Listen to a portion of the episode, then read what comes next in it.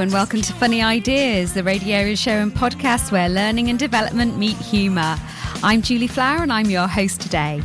I'm delighted to be talking about leadership development with leadership coach and author Nick Marson, who's worked globally with FTSE 500 companies. Hi. Great to have you here, Nick. Fantastic.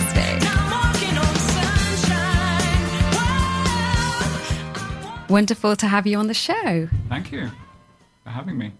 Wonderful. We are just saying goodbye to Katrina and the waves there. So, yeah, welcome, Nick. Great to see you. Fantastic. Um, a varied career that you've had. I'm delighted to have you here on the show. I know that you have a new book coming out soon, so there's lots to talk about.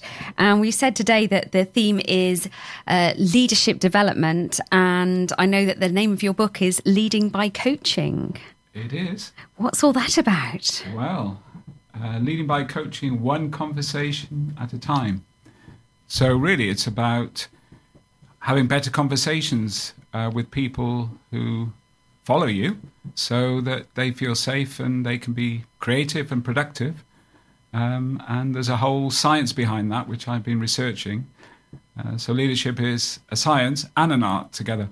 Fantastic. And I think it would be great to dig into some of the theory as well as the practice today. So great. you're really welcome. It's, it's great to see you. So, what led you to to write this book? I know that writing a book is is not a a, a mean feat. So so um, what led you to think, yeah, leading by coaching, this is the book I need to write? In two, three words, a bad boss. right.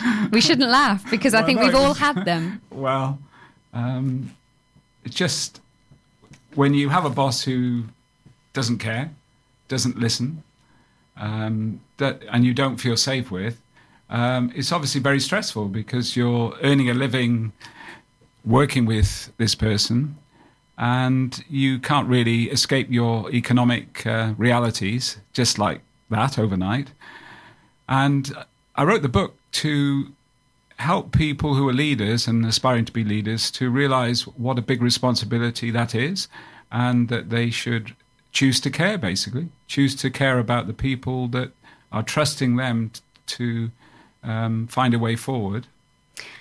And that was interesting because when I was doing some pre-reading and and talking to you about your book, one of the things that really resonated with me was this this sentence: choosing to care about the people you're responsible mm-hmm. for.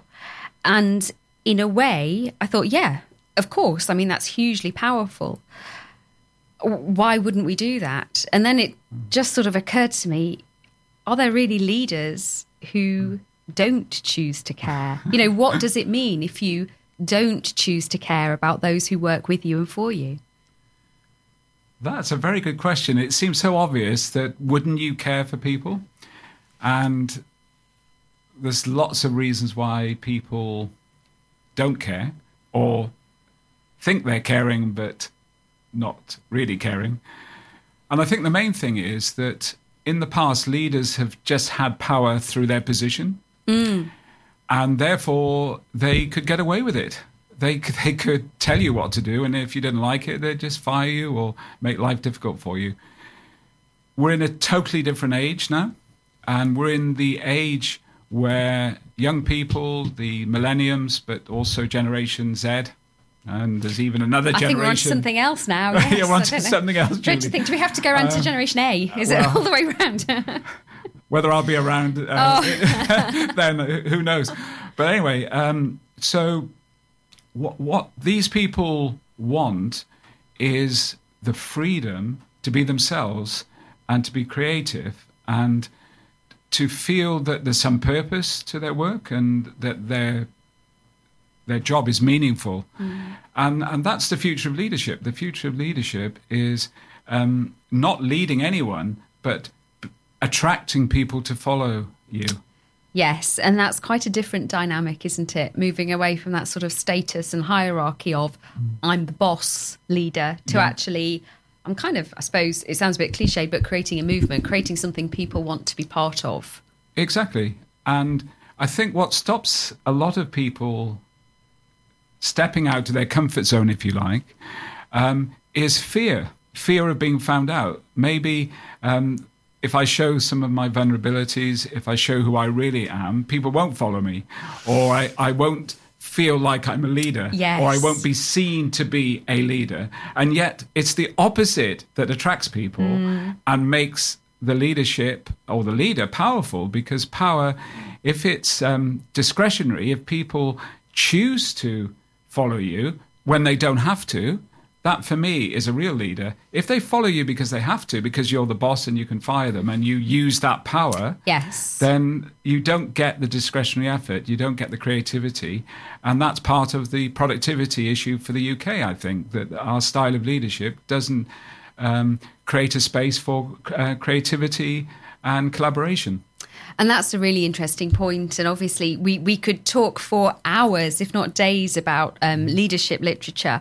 But I know um, one of the pieces that I've enjoyed recently is um, it was a piece in the Harvard Business Review, actually, and it looked at the relationship between um, people feeling psychologically safe at work. So, coming mm-hmm. back to the idea of our bosses giving you space and supporting you, and also diversity of thinking. So, having kind of mixed teams with mm-hmm. uh, diverse ways of thinking, and the really positive impact that that had on workplace creativity and innovation. Oh, absolutely. If you let the human mind free, without any conditions or uh, punishments, then there's no limit to what can be achieved. And in the future, with um, technology uh, taking over our, our lives, uh, artificial intelligence, etc., data management, and uh, the data society we're, we're driven by, it's creativity that's actually going to be the source of jobs. Yes is going to be the source of differentiation in business. Mm. It's going to be the only thing that will sustain your business is your ability to to be agile and creative and able to um, respond to changing customer needs. Yeah, definitely. It's a thing that AI can't do really by definition. Can't think. Yeah, yeah, can't think. And we'll be talking about deep thinking. We're going to do lots of deep thinking on the, the radio today, everybody. So that's that's quite exciting. Sounds scary to yeah. me. I haven't come here to do some deep thinking. Sorry. Come, come here for a, a nice holiday, chat. actually. Yeah. Sorry, you didn't get the memo, did you know? oh, um, so that's what it's about. Yeah, right. exactly. So um, you were led to write this book, as you say, because it essentially came from from having that that difficult experience with a with a manager. Um, there's a lot of talk at the moment about mental health in the workplace and well-being in the workplace. How do you see your work fitting within that? Well, um, as part of the research for my book, I was staggered to find um, that I think it was a YouGov survey of um, employees uh, throughout the whole UK of all different levels and occupations, etc. Uh, that one in four of the people surveyed, and it was a big survey, said that they had mental health issues. One in four mm. had mental health issues directly as a result of their relationship with their boss. That is sad, mm. um, scary, and unacceptable. Um, think of the damage that that's doing to families throughout the country, um, men and women going home to their wives and husbands or partners or friends um, in despair. Um, and it, there's no easy way out. As I said before, you're economically trapped. Mm. Uh, so it must be terrible. I mean, I, I experienced that myself. Um, and it wasn't a, a, good place to be. In, in the end, it did me a favor because I ended up leaving uh, voluntarily, I should say. But I thought maybe my time was up. Yes. Um, and I went back to university and trained as a teacher and, and loved being a teacher. And I've now, I set up a company um, 15 years ago and I've been teaching, training, coaching, uh, consulting um, around the world, and it's been the best thing that ever happened to me. If I'd known then, I would have uh, encouraged my boss to be uh, mean to me and oh. rude to me and nasty to me. But uh, I didn't know that because I didn't know what I didn't know. Sometimes things do happen for a reason, but it sounds like you kind of made the most of a difficult situation. I was lucky as well. I uh, had a lucky some lucky breaks. Well, and I think that there's something around the fact, as you say, that some people do feel much more trapped for various reasons, and if there's any way in which leaders can help to create a better environment for their uh, workers, for their staff, for their colleagues, as well as get greater productivity yeah. and greater innovation for their businesses, on paper that should be a win-win. Absolutely. I mean, it's a no-brainer, really. Mm. Um, and yet, people, a lot of people don't do it, and there are some industries that are worse than others which I won't mention because a lot of my clients are in that industry. Oh, but no, I will, in fact, mention. I mean, professional services because of the uh, nature of law firms, big accountancy firms, yes. because the partners own the firm, mm. it doesn't help because they do have power. Mm. And e- even the senior support staff, the, the marketing directors and HR directors mm. and people like that. Um, I've always felt working with these um, organizations a long time that there's always that fear factor. We mustn't step out of line if the partners don't like it. And I know, um, as a provider, always getting vetted. Oh, I, I need you to uh, talk to the senior partner, and or, always protecting themselves. Yes. And um, but what that does is it it stifles creativity, mm. it stifles innovation, it stifles productivity, it causes a hemorrhage of talented people who don't mm. want to work in these environments, who end up working for the Googles of this world or um, more enlightened players in that market, in the financial services and legal services. And I think that's an interesting point back to what you were saying earlier about the future of work and the different expectations of different generations of people yeah. coming into the workforce. Yeah. That the idea of a 40 year kind of career which reaches its pinnacle as um, partner in a professional services firm or, or in a particular profession is not necessarily the be all and end all to people nowadays? No. Um, from my research, two years is the normal, oh, I, that was a great experience working for this company or firm. Uh, time to move on. Goodness. So only two years, three years. Uh, people, what, what, they value is the experience, the yes. work experience. And how they're treated becomes your brand as a company. Mm. So if you're not treated well by your boss, yeah um, you're going to leave probably anyway. You'll probably leave quicker because mm. people don't leave organizations, they leave their bosses, mm. as I did. so, um, in terms of um, what I would call emotional brand value, which is really what it's going to be about, um, it is already now. In, in McDonald's, they're loving it. They don't tell you about how good the, uh, the the cheeseburger is, although they're probably quite tasty. I'm not I'm not allowed one, but uh, but maybe the Big Mac I could have. Anyway, I'll dream of one of those.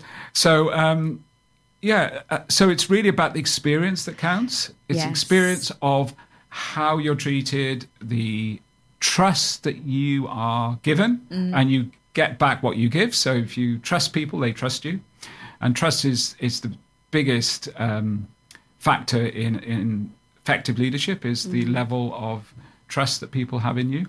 Yes, and that sense of integrity and whether or not they feel that therefore you're worth following. Absolutely. So, um, my, I mean, if, if I was asked, what do I do? I help senior people very often, uh, CEOs quite often, to find their authentic voice because mm. that's what leadership's about. It's really understanding who you are, what is important to you, and what is the difference you want to make.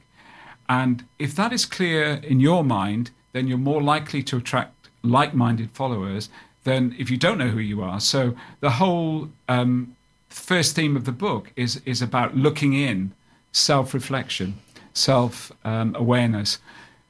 Who am I in that mirror? And the brain will play tricks. It will tell you that you're better looking than you actually are. It will tell it's you. Right, that... this is radio. That's why I'm not on TV. I'm oh. on radio. I was quite uh, picky about that. Uh, We're both here with a face for radio. It's fine. uh, Julie, definitely not. Me, definitely yes. Um, but anyway, so. Um, so, so looking in the mirror takes guts, takes courage, um, and that's what good leaders do. They d- you don't have to be perfect to be a perfect leader. The perfect leader doesn't exist. What you, what you need to be is yourself, because people follow real people, not leaders. Yeah, and it's really really interesting. So you know, leading by coaching your your book, as you say, it's the first step is around looking in and that self reflection, which I think is very painful and challenging for many people to do. Uh, absolutely. I mean, some people think that's fluffy and, you know, I know who I am, you know, I'm successful. and um, that's okay, and that that might be fine. However, maybe it's not okay, or maybe they're not going to reach their potential because to really examine yourself and examine your life. In fact, Socrates, even I'm going to quote Oh, oh, Socrates. we're getting very highbrow well, here. He, well, he's not here to tell me I got the quote wrong, so that's good. so Socrates said, uh, "The unexamined life isn't worth living," Mm. and I think we, in our lives, we don't take enough time to step back and reflect on who we are and what we want and wh- what we want to do with our lives. We we're on this treadmill, and it's not.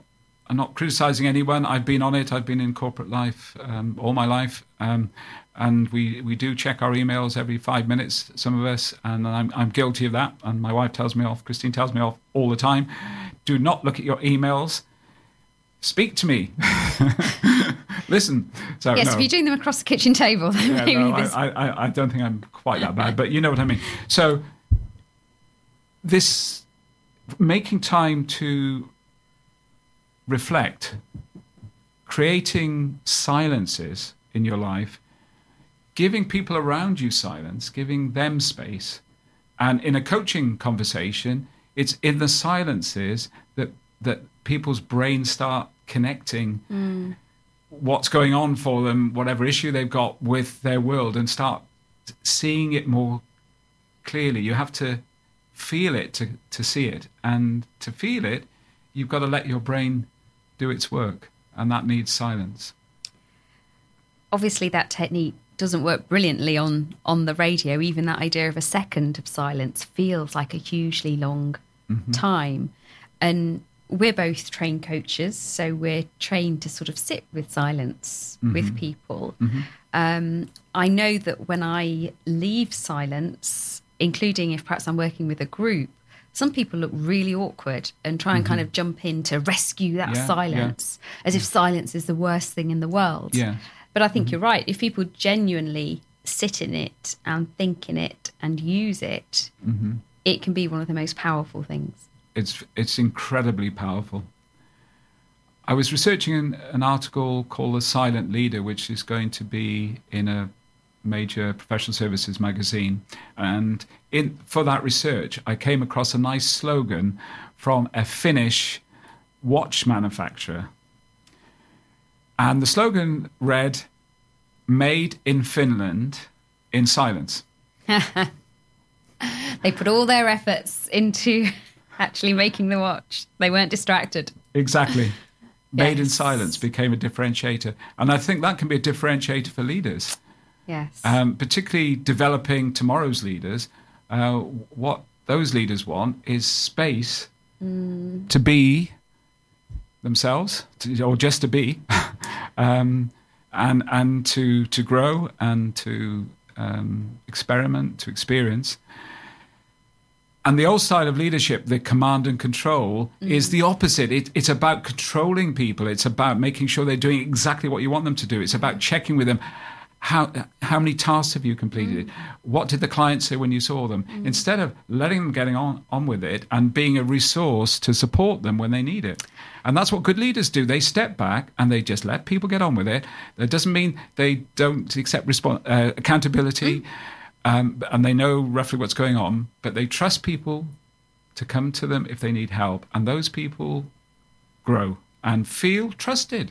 Yes, I mean, as you say, the command and control approach, not only is it outdated, but it assumes that the leader knows the answer or knows the best way. Whereas in a complex, uncertain, wicked system of an environment, everybody is solving problems or progressing problems. To say that the person at the top has the answer is facile. Knowing the answers isn't the issue. Asking the right questions mm. may well be the issue. So I'll throw some Socrates right back at you then, because um, coaching, by its very nature, is essentially a process of Socratic questioning. So uh-huh. those those powerful open questions that mm-hmm. genuinely make people think. Yeah. And so when I hear you talking both about what leadership means in this context, but also kind of therefore what the coaching aspect of your your your book leading by coaching mm-hmm. really means mm-hmm. holding that space empowering people to think and make decisions and supporting mm-hmm. them mm-hmm. um, i can see many um, parallels with the profession of coaching oh absolutely in fact in the book the second theme in the book is uh, l- looking out so looking out for others mm. and and coaching them um, and when i say coaching I don't mean coaching in a traditional sense. I mean having a coaching conversation, yes. which is, a, as you said, Julie, is a supportive conversation. Mm. It, it, it's a space for people to feedback, to think, to explore, to um, understand what's important to them, and and yes, there is a huge parallel between the power of silence and coaching because um, what coaching, in essence, is my, my definition of coaching is the or what a coach does is they listen so that people can hear themselves. Mm, very nice. And and that's a rare gift that we have mm. in our life, and that's why I think coaching is so powerful. That we don't have that space in our life for someone to really listen to who we are and understand who we are, and or help us understand who we are yes. and what's important, and so the, the gift of just being present with someone is incredibly precious and quite rare. I don't think enough people have the opportunity to have that space for someone to listen to who they are. And I think that that real deep listening, it's interesting because I think we can all probably all think of occasions where we've maybe walked into our manager's office and uh, said, "Oh, can I, you know, talk to you for a second? And they're looking at the computer screen and typing. They're like, "Don't worry, I'm listening." they're very clearly not listening, yeah, not interested. Yeah, and I appreciate that time it is a constraint, but sometimes even a couple of minutes of genuine listening can mm. reap dividends for both the individual and for the organisation. Absolutely. There's um, in Africa, in um, northern Natal, um, there's a tribe there um, whereby if you meet a fellow member of the tribe, um, you say to that person, I see you. To which they reply, I am here. So that, that very situation of actually witnessing someone mm. brings that person alive.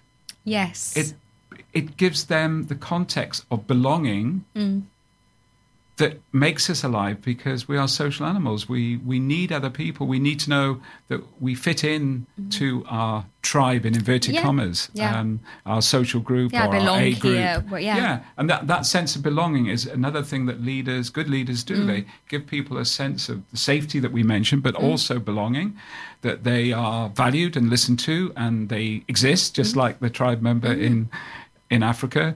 Um, and so, so coming back to coaching, and mm. you you were saying about the parallels in coaching, I would say, as a coach, I think the biggest gift that I'm bringing is is just to sit with someone. Mm.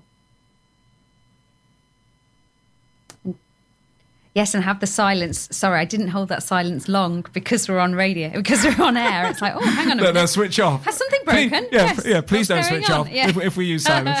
Start um, playing some mood music. no, but um, no, I, I, completely understand. And I suppose um, linking this then back to um, your your book, which I, I should say I'll do a big plug now. It's out um, in March next year, but available mm. for pre-order, yeah. and it's published by Palgrave Macmillan. I mean, they're they're absolutely huge, aren't they? So it's wonderful yes. that that someone like Palgrave Macmillan is is supporting and, and publishing this it, book. It is. I'm I'm very lucky to to have them because it gives me a wider voice. Mm. Because mm. um, a book in itself is a very uh, challenging thing to do, as uh, Julie knows, because I've poured my heart out to her a few times about my book, and uh, and uh, my poor wife uh, Christiana has done an amazing amount of work and supported me writing that book. However, the book amplifies my voice.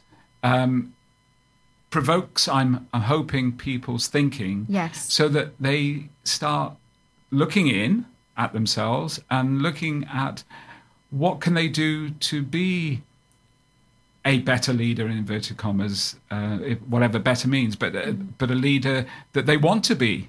Mm. Um, very, uh, you know, in the book, I'm I'm I'm not saying to people they should do this or must do this or what I'm what I'm saying is who do you want to be as a leader? And I'm just trying to give people some questions to ask themselves, some thoughts and some ideas and some scientific reasons why if they understand how the brain works, they can be more brain friendly in terms of their behaviors so that they're going to attract people rather than repel them sometimes.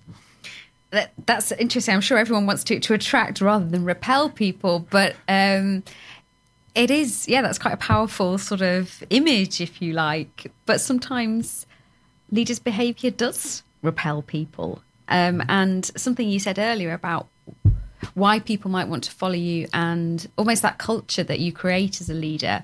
And it made me think of a famous quote, which is around you are you get the culture that you behave. So yeah. uh-huh if a leader behaves in a way which means they're distracted all the time and they're not actively listening to people yeah. and they have their phone out in meetings all the time, then that's sending a very clear signal yeah, about, you know, what's definitely. acceptable in this organization.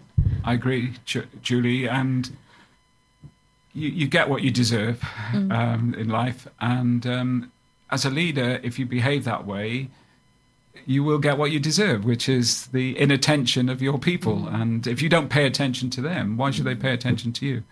So, how do we deal with a situation where actually um, someone might be listening to this, they are in a leadership position, and they think, you know what, I'm trying my best. It's just, it's hugely busy, there's a huge amount of pressure, and I just feel like I've got a thousand different things to do. And although I'd like to spend time having these powerful conversations with, with my members yeah. of staff, I, just don't think I've got the time or, or the energy or the concentration to do that. Mm-hmm. What sort of um, what would you say to that person?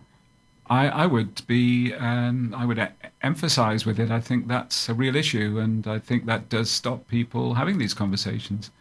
Um, people are under immense pressure these days, more and more so there's never enough time in the day. You you want to get home and at least get the half past six train and not the half past seven train, which you've done for the last three. So so of course it is a massive issue.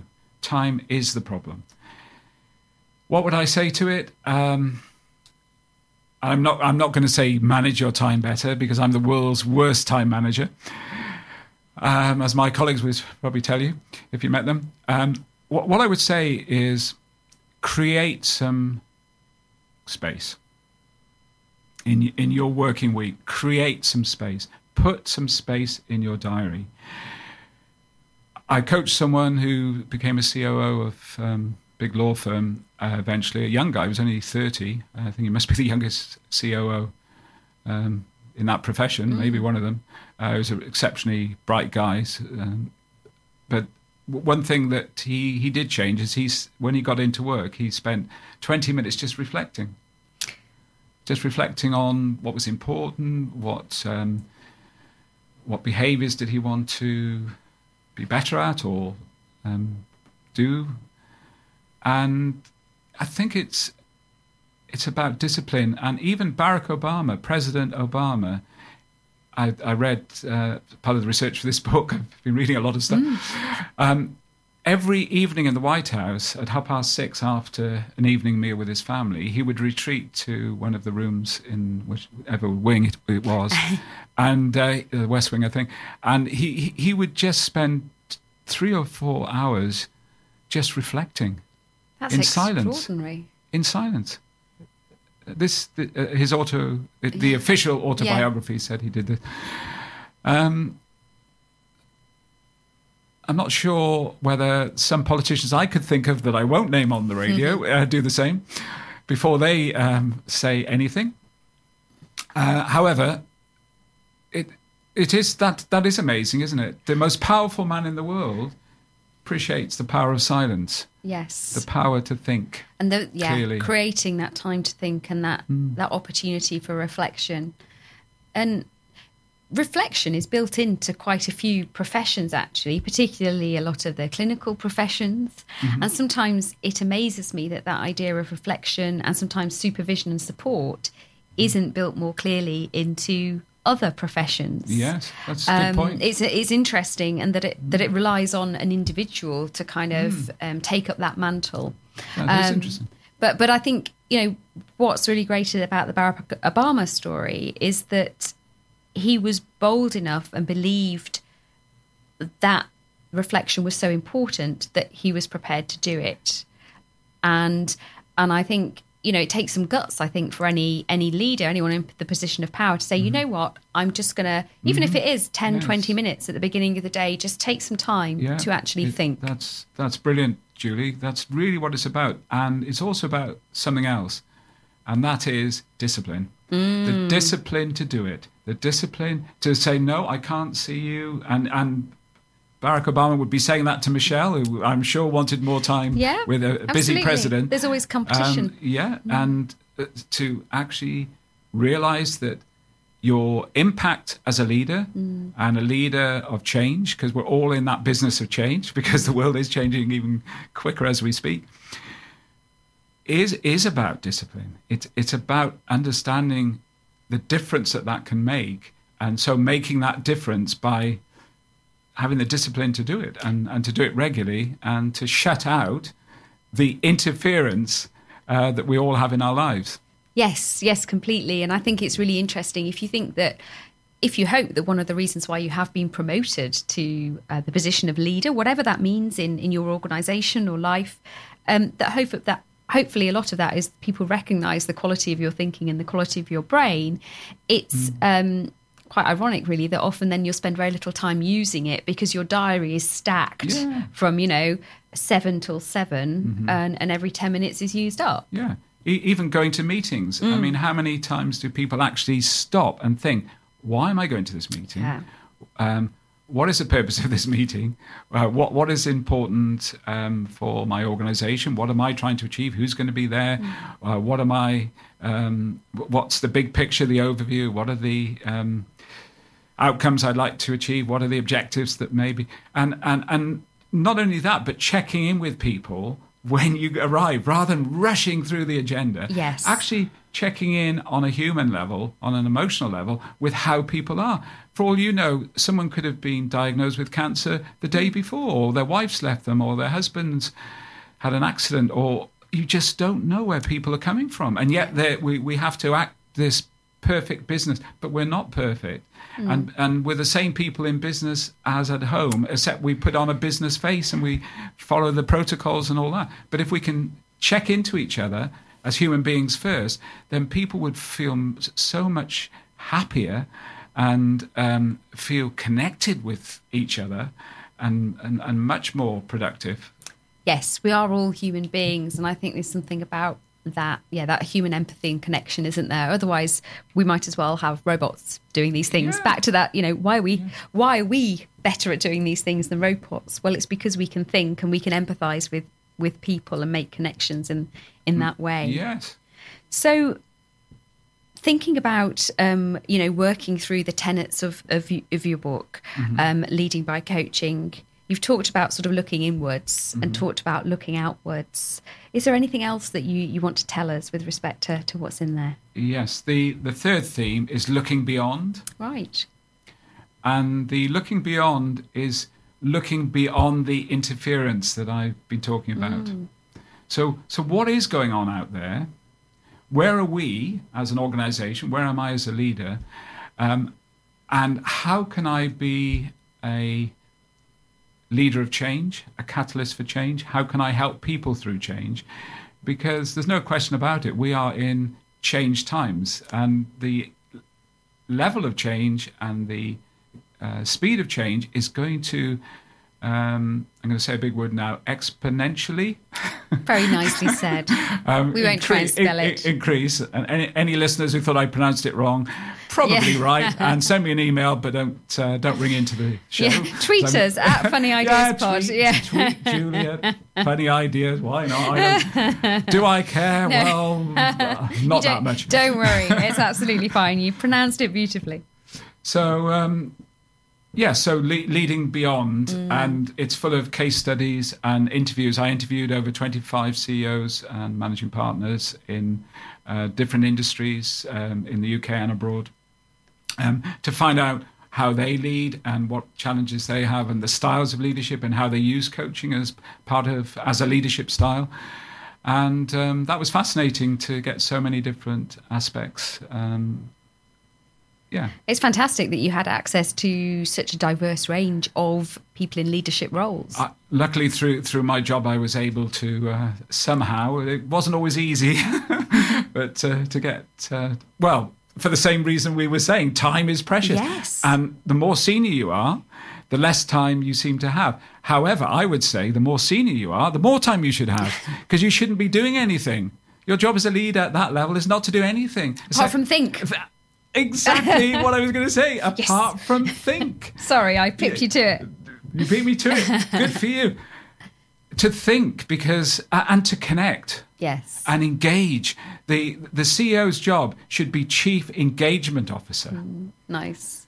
Nice. because that's what it's about. If you're going to attract followers and attract talent, and there will be, I mean, we you you know this phrase, "the war for talent," is a hackneyed phrase, but there is going to be severe competition for talent, and people are going to vote emotionally. They're not going to vote for the most money. They're going to vote emotionally for the organizations where they feel the leaders walk the talk. And you said that before. It's it's what you actually do. I mean, you, you mentioned looking at your phone. Yeah. uh, when so, someone's got a maybe they're coming to tell you that they're leaving. And yet all you can do is look at your phone. Yeah i'm listening. I'm interested. Well the body language you're giving me is you're not interested at all. In fact i'm an interruption to your spreadsheet. Yes, you haven't made eye contact. You haven't. yeah, you're not interested in me as a person. Mm. i'm an interruption to your day. Whereas i should be the reason for your day So I think I'm hearing that there are perhaps some immediate changes that people stood should sorry I can't speak today could start to make sort of quite small behavioral shifts which mm-hmm. could then kind of build up. If you were saying look, you know, mm-hmm. take this slowly, what would you recommend that somebody could try mm-hmm. tomorrow in order to start to, to develop this leading by coaching style? I think the, the starting point is to decide in your own mind that you are going to choose to care. Um, and if you already believe you are, ju- just check that out um, and maybe get some feedback because maybe that's not how people might perceive it. So um, the reality and perception aren't always the same.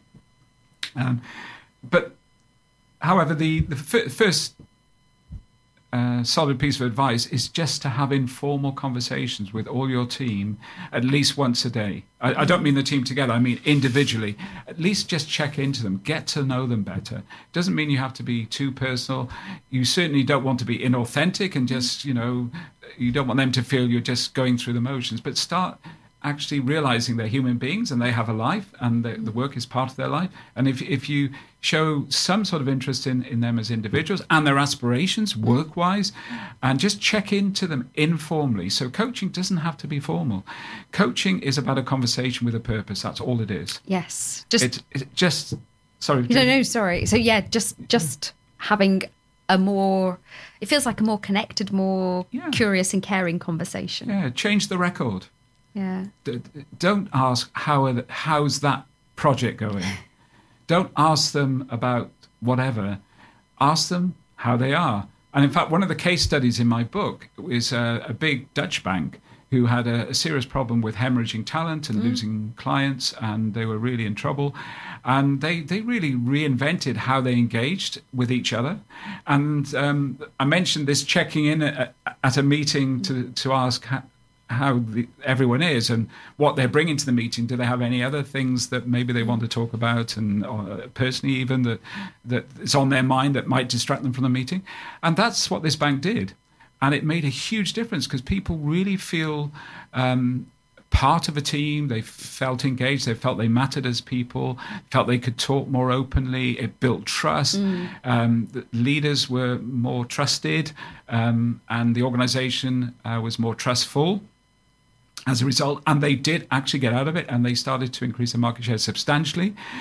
according to them, that was a major reason. There may be some other factors.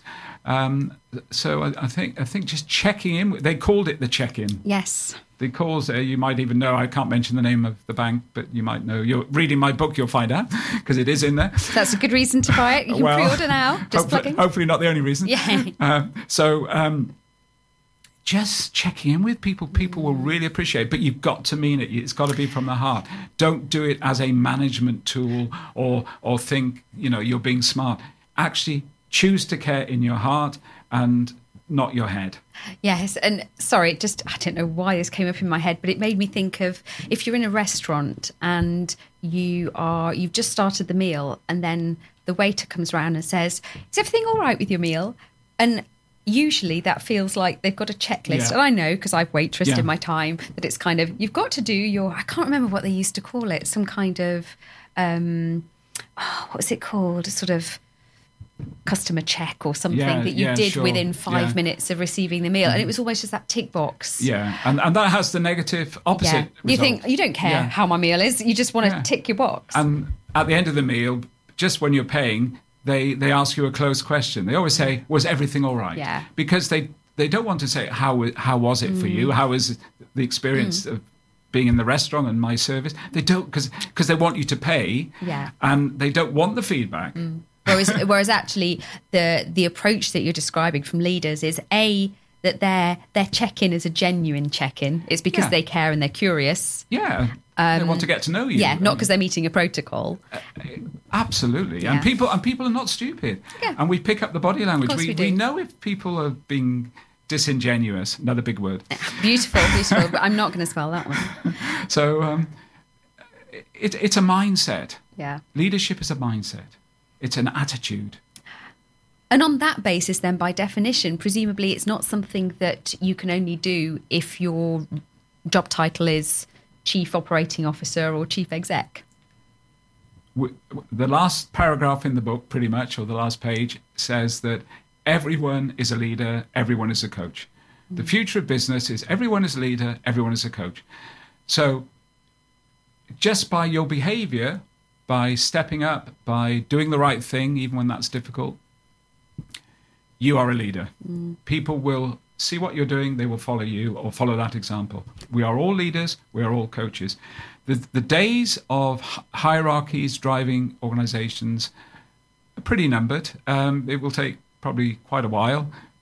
Companies like Google, Microsoft, they don't have the same structures and hierarchies and management behavior as some banks, for mm. instance, mm. that I work with. Um, not picking on banks, but you know what I mean. Yeah, sort of more services. traditional yeah, or, um, organisations, or even industrial companies, yeah. maybe pharmaceutical companies. Mm. Um, what they realise is it's actually about people owning it. Yes, and it's about collaboration. It's about respect. It's about actually behaving properly so that people want to help you. They they want to collaborate with you, and and not because they have to. No.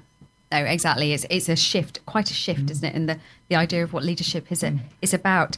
I can't believe that we've only got ten minutes left, 10 and there's minutes. so much more that, that I want to cover. Oh, um, right. I, well, I was quite keen because I know um, beforehand we were talking quite a bit about some of the work that you do around kind of authentic communication and leaders engaging those that they're mm-hmm. talking with. And I know mm-hmm. that you've trained um, with with trainers who've worked with some of the biggest leaders in in the world. Can you tell us a little bit more about that?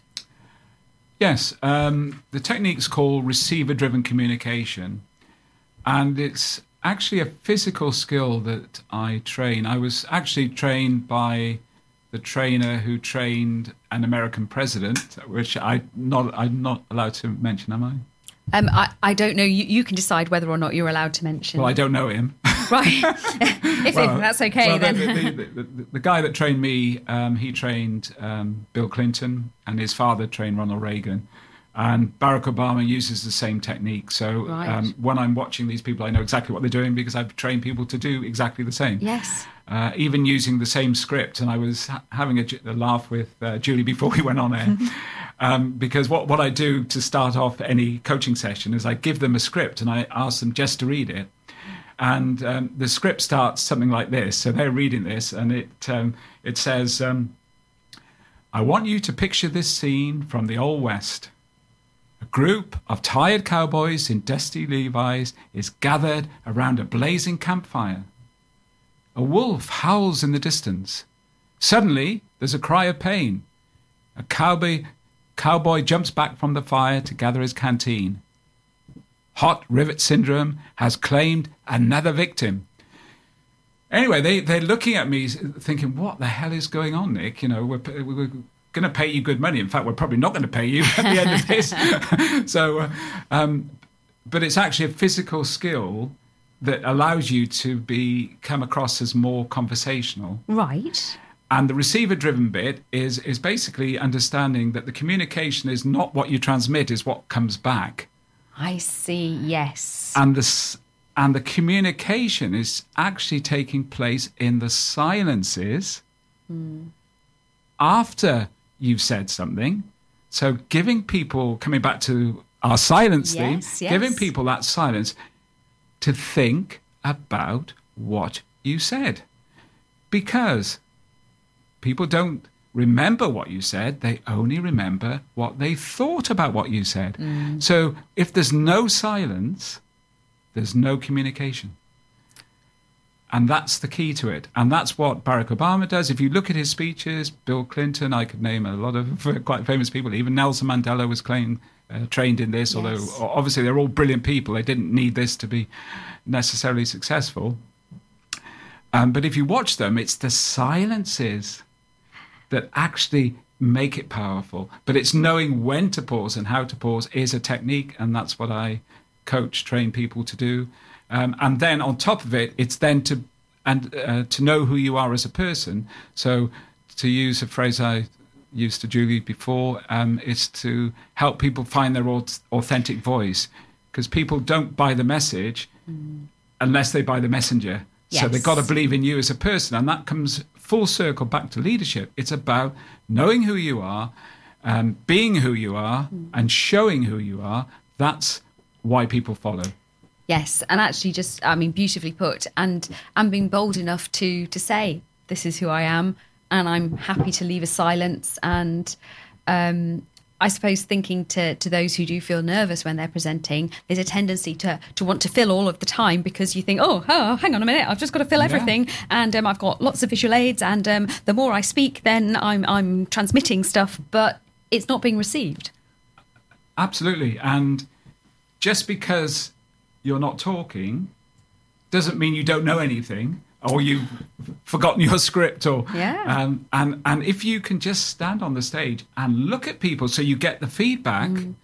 it's saying also and i care. I care. I'm doing this for you. I, i've got something i think can help you and i really want to know how you're receiving it. Yes. I, I want to know you're getting it. So in that pause it, it's it, I, I, could call it the you get or they get it call, yeah. uh, pause that yes i got that nick. Give me more. And it also allows you to pace um, your mm-hmm. your talk, so people are getting the key messages. So w- when you're talking, you talk quite quickly because in conversation we do, but when it comes to them getting the key ideas, then it's about the silence. So they get it, yes, and they remember it, and they and you have impact, and it's it's very assertive because you're looking at them. You're saying, look. I, this is what I believe. Yeah. That's why I'm looking at you. That's mm. why I can look at you. Mm. And if you look at Barack Obama and Bill Clinton, people like that, you'll see how they look at people after they say something. They're saying, Do you know what? I believe this. So you don't have to vote for me, but this is what I believe. Yeah. And they're also, I suppose, by looking at the audience and not being afraid to look at them, they are really engaging and reading the additional data because we get so much data from uh, body language and from the sort of non-verbal yeah, communication, don't 90%, we? 90%, they reckon. Yes, you know, you can tell how it it's feels how in a room. it's how you stand. It's not. Yeah. It's not what you say. Yeah. Tone of the vo- voice is more important than the words, mm. but it's how you look. Mm. It's how confident you are. Can I trust this person as a person?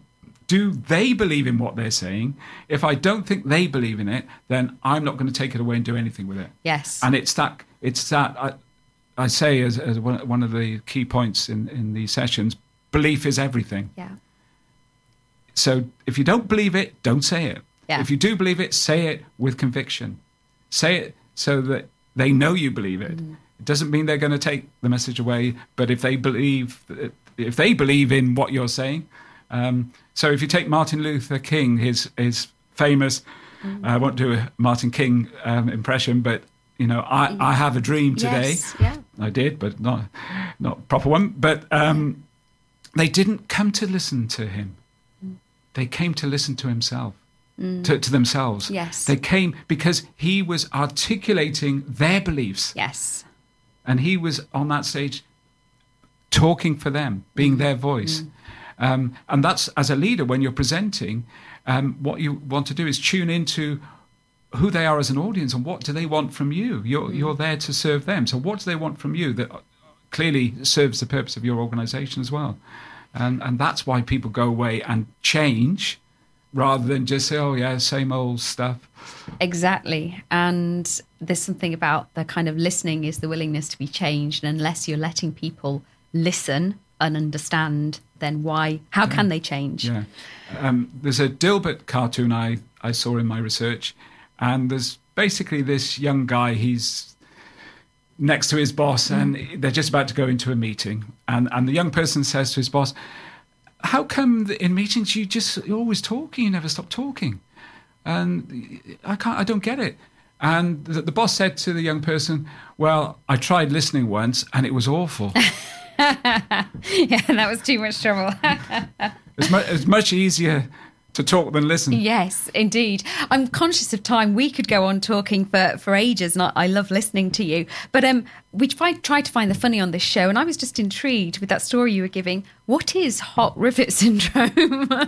Oh, right. Okay. Especially very for the briefly, listeners. very briefly. Yeah. Okay. Hot rivet syndrome. Um, the speech is from the CEO of Levi Strauss a number of years ago, and the hot rivet was on a pair of jeans, the, um, the Levi Strauss jeans, the famous ones, and it was, um, as we say in the script, the crotch rivet, uh, which Right. got pretty painful. I think that's probably all we need to know. Thank you Pretty- very much. pretty painful when you're around a campfire. Right, crotch rivet was um, a phrase Yeah. that I didn't expect to hear No. on this show. So, uh, well, okay.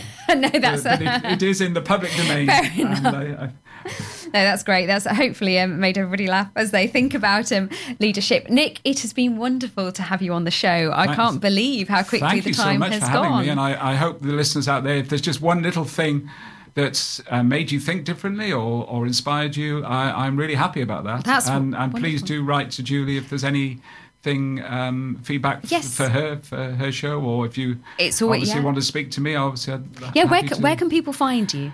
Um, if you go on to um, three W's and a dot, uh, leadingbycoaching.com, uh, you'll see my contact details. And it's not just me. Uh, Julie um, is involved um, with what we're doing, and I've got some other very good people. Um, we, we have a team, and we, we just want to make a difference. So if, if any of you out there think that we might make a difference, then obviously we'd love to talk to you. That, that's fantastic. And if people um, want to um, get your book, obviously they can pre-order it. As we said, it's Leading by Coaching. it's on Amazon. Yes, uh, Leading by Coaching by Nick Marson, and that's published by Palgrave Macmillan, and it'll be coming out in March. Yeah, maybe February, but Which- let's, yeah. let's say March. We'll go for a, a March. No, that's fantastic. And and as you said, um, certainly since I've got to know you, um, I'm really keen to work more with you. And I Likewise, look Julia. forward to hearing more about leading by coaching as as we go forward. So thank you very much indeed. Thank you everybody for listening to this episode of Funny Ideas, where learning and development meet humour. I've been Julie Flower. It's been a delight to talk to you. Please subscribe to the podcast. Do contact us at Funny Ideas Pod with any feedback. We love to hear from you, and I look forward to talking to you in the new year.